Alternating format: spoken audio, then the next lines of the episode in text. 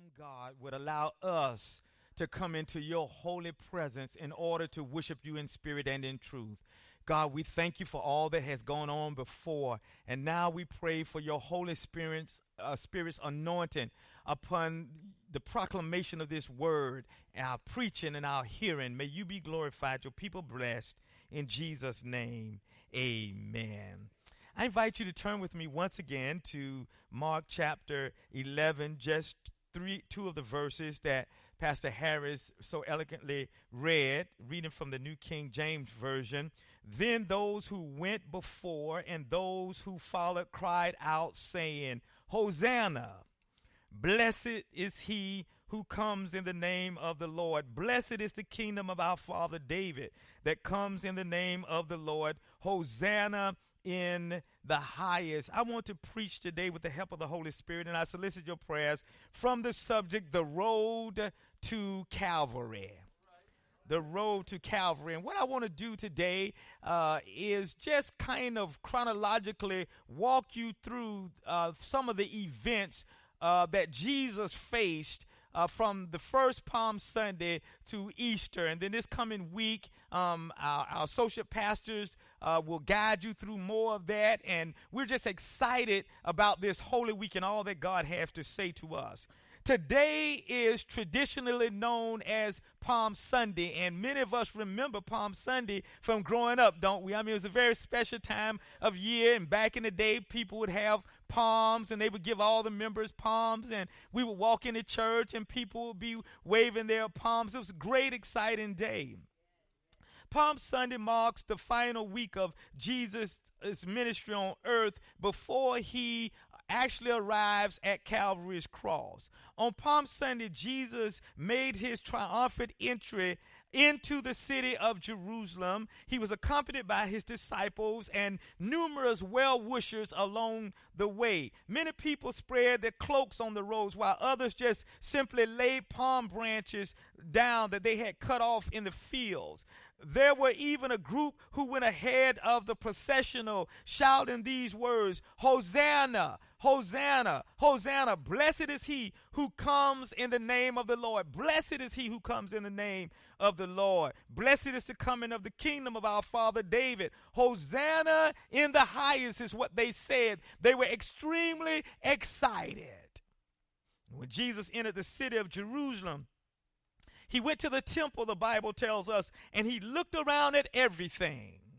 But since it was already late, he left and went out to the town of Bethany with his 12 disciples. Mark chapter 11 tells us that on Monday, Jesus enters the temple area and he began driving out the money changers, those who were there buying and selling. That ought to tell us something about buying and selling in God's house. It should tell us something about the commercialization of God's house. He turned over the tables of the money changers as well as the benches of those who were selling doves. He refused to allow anyone to carry on profit making merchandise uh, through the t- carry profit making merchandise through the temple courts. And then he declared these words is it not written, My house will be called a house of prayer for all nations? And then he chastised them, saying, But you have made it a den of robbers. The chief priests and the teachers of the law heard what happened, and they began looking for a way, the Bible tells us, to kill Jesus. They feared him because the whole crowd was amazed at his teachings. In, in Mark, Mark 11, verses 27 through 23, Jesus has another verbal confrontation with the chief priests and the teachers of the law. It's intensifying. This time, they question his authority.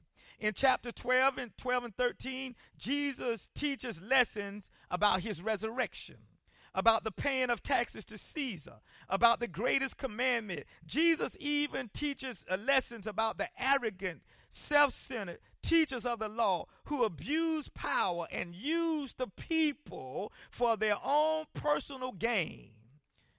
And then he taught lessons about the signs concerning the end of the age. These events take us to Wednesday. Chapter 14 continues the movement of Jesus towards the cross, with him reclining at the table in the home of a man known as Simon the leper. The Bible tells us that a woman came in with an alabaster jar of very expensive perfume made of pure nard. She broke the jar and she poured the perfume on Jesus' head. Some of those in the house, verse 4 reveals, were indignant among themselves. That means, being indignant among themselves, that means that the ugliness of their speech disclosed the malice of their hearts.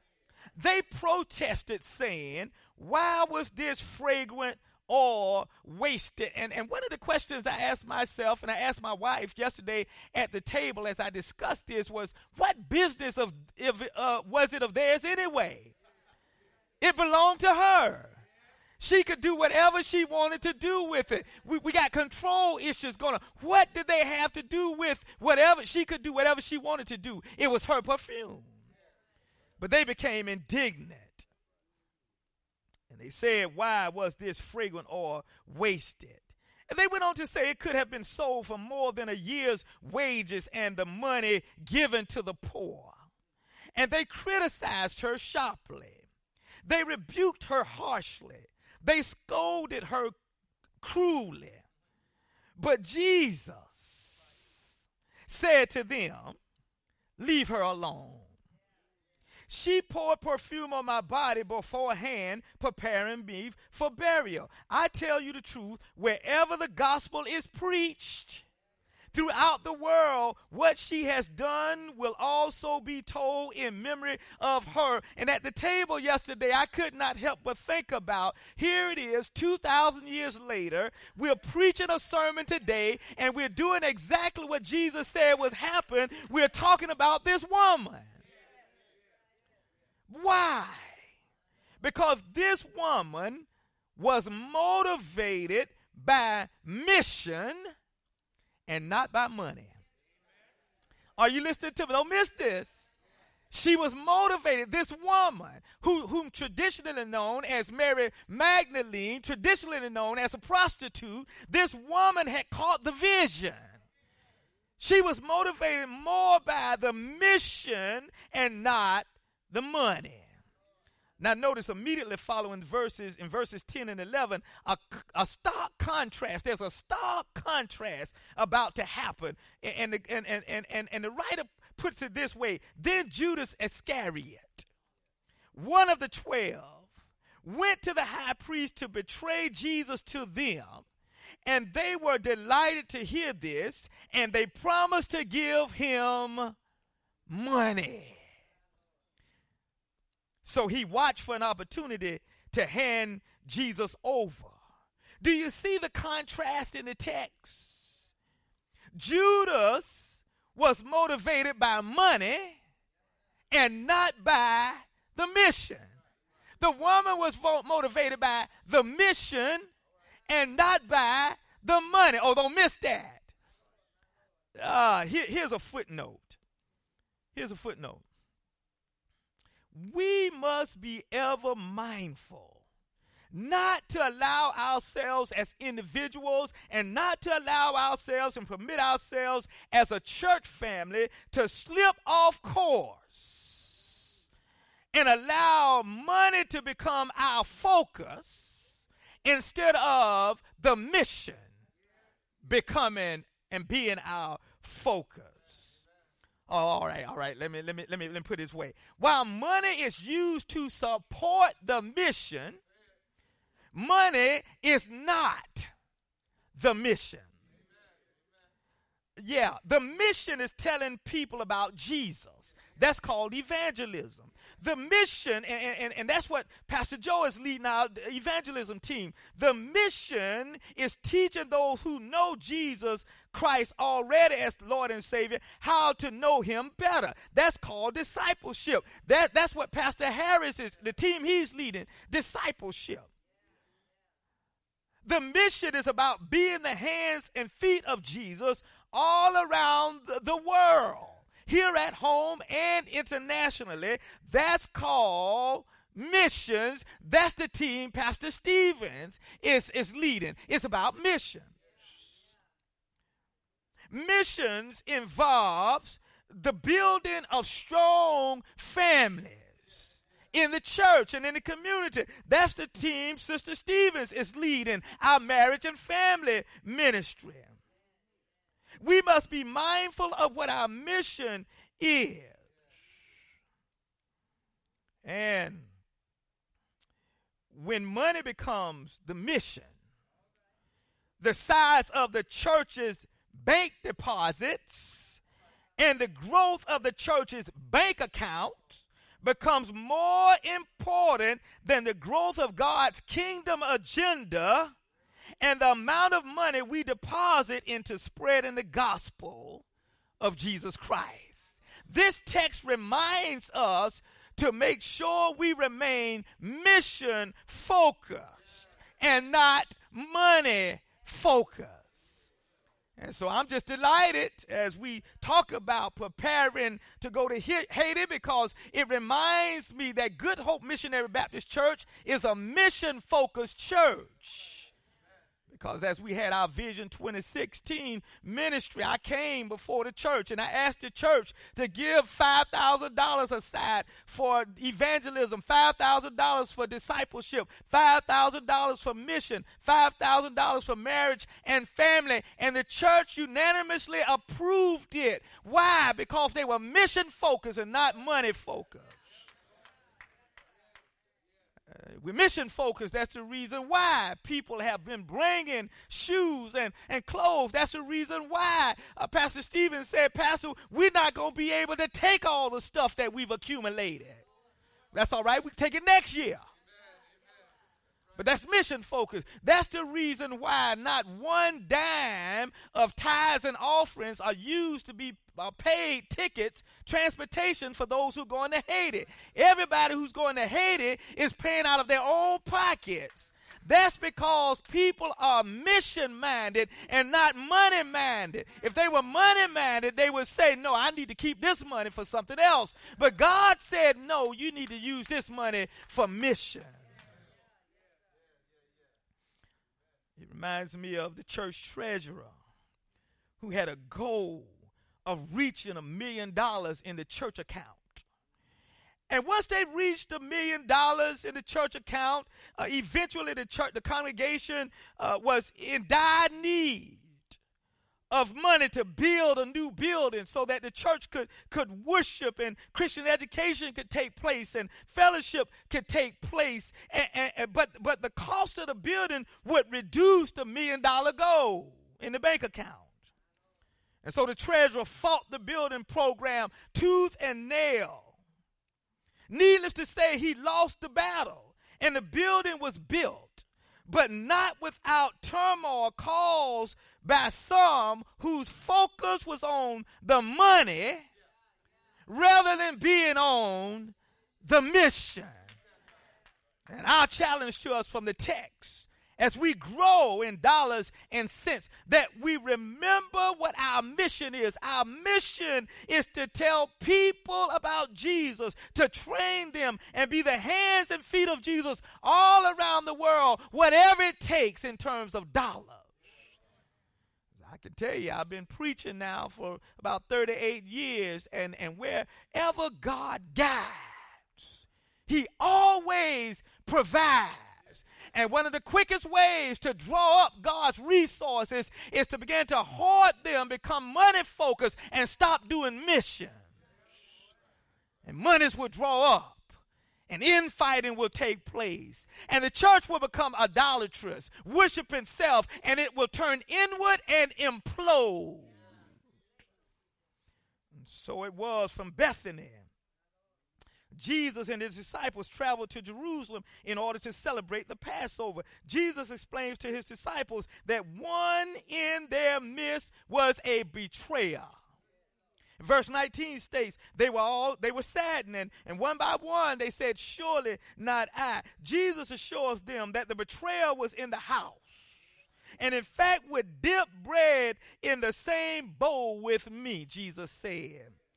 And he then took bread and he gave thanks and he broke it, saying, Take, eat, this is my body. Then he took the cup, saying, This is the blood of the of of, cov- of the new covenant, which is poured out for many. I tell you the truth, I will not drink again of the fruit of the vine until that day when I drink it anew in the kingdom of God.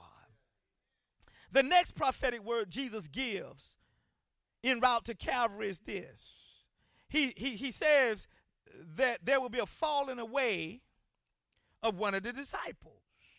Peter, verse 29, vehemently denies the charge of Jesus, saying, Even if all fall away, I will not. Notice verse 30. Jesus declares, Tonight, before the rooster crows twice, you yourself will deny me three times. Verse 31, Peter insisted emphatically, even if I have to die with you, I will never disown you. And the others said the same. Jesus moves to the Garden of Gethsemane, where he submits his will to the will of God the Father. He leaves the garden and he meets Judas and a crowd armed with swords and clubs. And as a signal to the chief priests, teachers of the law, and the elder, Judas goes at once to Jesus, identifies him as rabbi with a kiss. With a kiss. With a kiss from his betrayer. Jesus is arrested and brought before the Sanhedrin Council, which was the religious court of the day. They all condemned him worthy of death up to this point. The abuse Jesus endured was verbal up to this point. They had verbally abused him. However, after this point, physical abuse becomes a part of his journey towards the cross. Oh, I think sometimes we take it lightly. All that Jesus went through for us. Sometimes we take it lightly in terms of, of what the Lord did for us. But notice verse 63 through 65 the high priest tore his clothes. Why do we need any more witnesses? You have heard the blasphemy. What do you think? They all said unanimously, He is worthy of death. Verse 65. Uh, then they then they began to spit at him. They blindfolded him. They struck him with their fists and they said to him, Prophesy. And the gods took him, the Bible says, and beat him. And just as the council gets done interrogating Jesus, Mark reveals the fact that Peter denies him three times. The rooster crows twice, and Peter breaks down and weeps. All of this is happening as Jesus makes his way to Calvary's cross. Oh, when we think about the things that he endured for us, it ought to make us want to serve him all the more. How can I lay in my bed on Sunday morning thinking about what the Lord has done for me and not get up and come out to his house and worship him? How can I allow the offering plate to pass me by, realizing that this is my opportunity to give to his work in, in, in, turn, in, in light of all he's done for me? And so come Friday comes, and Jesus is standing before Pontius Pilate the Roman governor.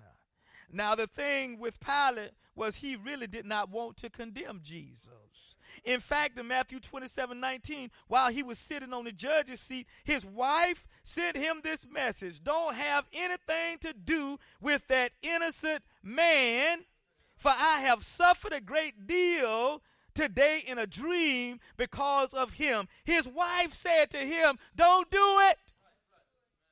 It's ugly. Don't go there. It's messed up. Don't participate in that. It's not of God. And in the last attempt to prevent crucifixion, Pilate offered as was the custom at the feast of the Passover, to release one prisoner upon the people's request.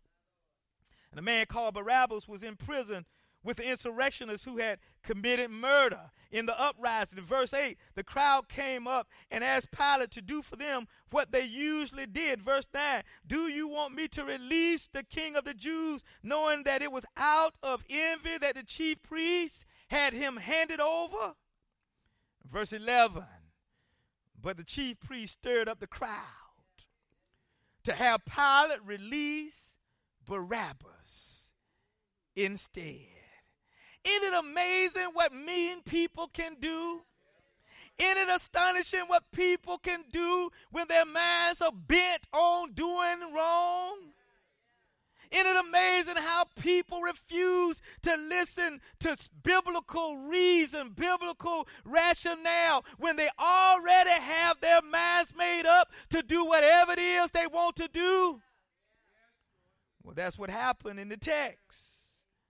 Pilate demanded of the people in verse 12 what they should shall do. What then shall I do with Jesus who is called the Christ? Verse 13, they cried out, crucify him. Verse 14, a bewildered Pilate retorted, Why? What crime has he committed. Why? What has he done wrong? Why? What justification do you have for nailing him to a cross? Have you ever asked yourself why? And to his apparent dismay, they shouted even louder.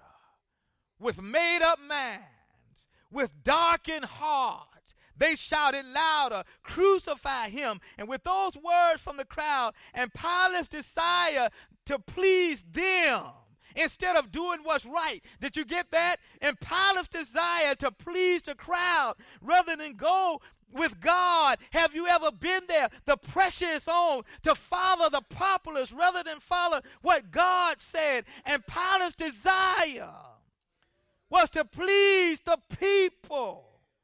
Rather than please God, he released Barabbas to them and handed Jesus over to be crucified. All during this holy week, be careful about pleasing people. All during this holy week, be careful about standing with popular opinion. All during this holy week, may we be strong our convictions to stand with God regardless of what the popular polls say. Stay with God you always right. Stay with God. You always on the right side. Stay with God. He'll always make a way, no matter how dark and dismal. If you stay with God, He'll always bring you out at the right place. And soldiers came and led Jesus away into the palace.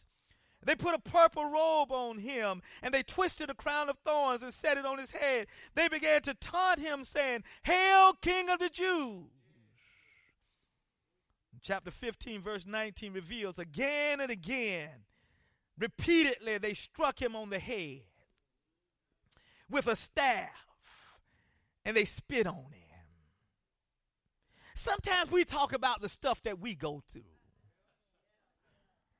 Over and over again, they struck him on the head with a staff and they spit on him.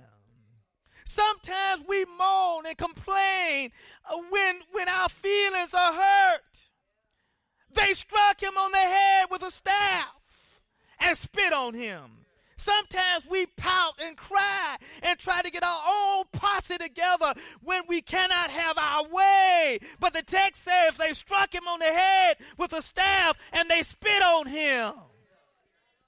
They took the purple robe and put on him his own clothes. They took off the royal robe, put back on his own clothes, dirty and, and torn and soiled. And then they led him out to be crucified. Tremendous story. Gut wrenching story.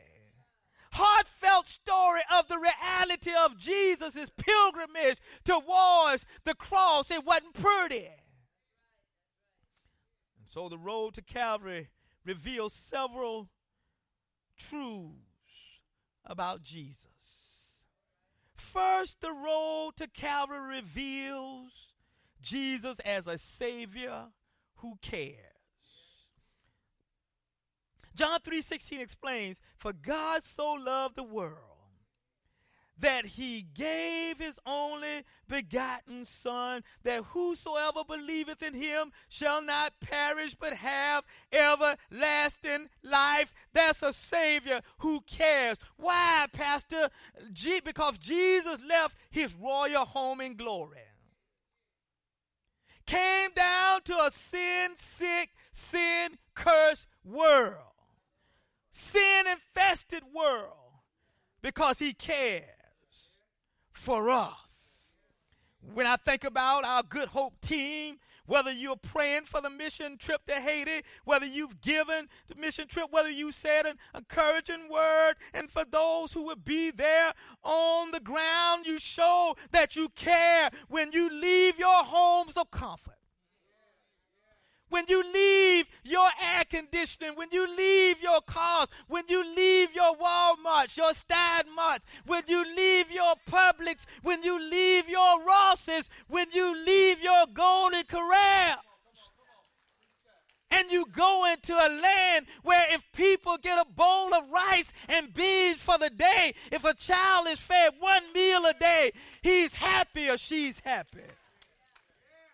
You show you care. It reveals your passion for helpless and, and in some cases seemingly hopeless humanity. But that's what Jesus did for us. He came to a fallen humanity, a humanity which had fallen and could not get up on his own. Oh no, Humpty Dumpty fell off the wall. And all the king's horses all the king's men could not put Humpty together again, but Jesus came, left his royal home in glory, came down to earth so that he can put all of us back together again. Broken hearts back together again. Broken dreams back together again hopeless people finding hope again, helpless people find help again, all because he cares. Oh, thank God that Jesus cares. He cares for the lowly. He cares for the lonely. He cares for the drunkard. He cares for the dope dealer. He cares. His caring is not only for us, who come to church on Sunday. His caring is for those who are in the park right now and don't even know who he is. His caring is for the baby mama who feels lonely right now. His caring is for those who are incarcerated with no help. He cares. Oh. But secondly, the journey reveals a Savior who can. What can He do? He can save from the guttermost to the uttermost. Jesus saves. Listen, is he if he have to, as the songwriter said, reach way down Jesus can pick you up. There's no such thing as anybody who is outside of the grace of God, no matter what they've done or where they've been. No, we need to take off our halo.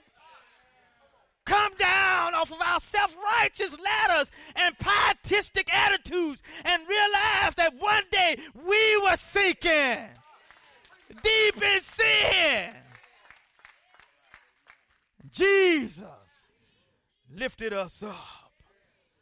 He has the power to save all who call upon his name from the penalty of sin. Even a thief hanging on the cross next to Jesus was saved by his mighty hand.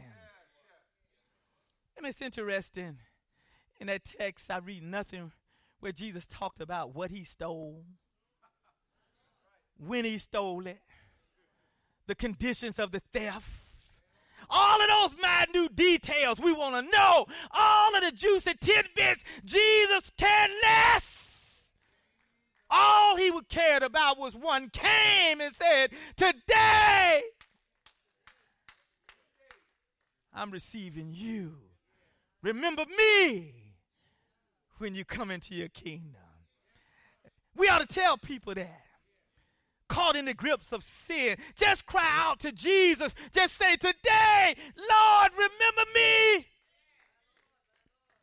Not only is Jesus a Savior who cares and Jesus a Savior who can, Jesus is a Savior who satisfies. The reason some people are not satisfied in life is because they're not satisfied in Christ. Yeah. You, you see, simply stated, they don't know Jesus for themselves. They, they have a lot of money, they have jobs, they have titles, they ride around the neighborhood in fancy cars. Some of them have great careers, athletics and, and entertainment and whatever the case may be, and they look good, they live large. But the truth of the matter, deep down inside, they have no satisfaction. Searching and searching and, and searching. Simply stated, they don't know Jesus for themselves. Nor have they given him first place in their lives. It's kind of like searching for love in all the wrong places. Nothing will work out right until we're right with God. I don't care how fine she is, it ain't going to be right until it's right by God. I don't care how good he looks. The relationship won't be right until it's right with God. Makes no difference about how much money he makes. It won't be right until it lines up with God. Line up with God, and then peace will come. Satisfaction will come. And that's the reason why you can see people not much of anything materialistically, not much of this world's goods at all, but just as content as they can be. I remember when I first came to this church, and the daughters are here today. I ride past Mother Stanley's house, right there on the, on the side of the road. And sometimes I'll stop in and just sit down and, and talk with her. But she had so much joy and peace. And even when she went to the nursing home, joy and peace. Why? Because she had a Savior that satisfied.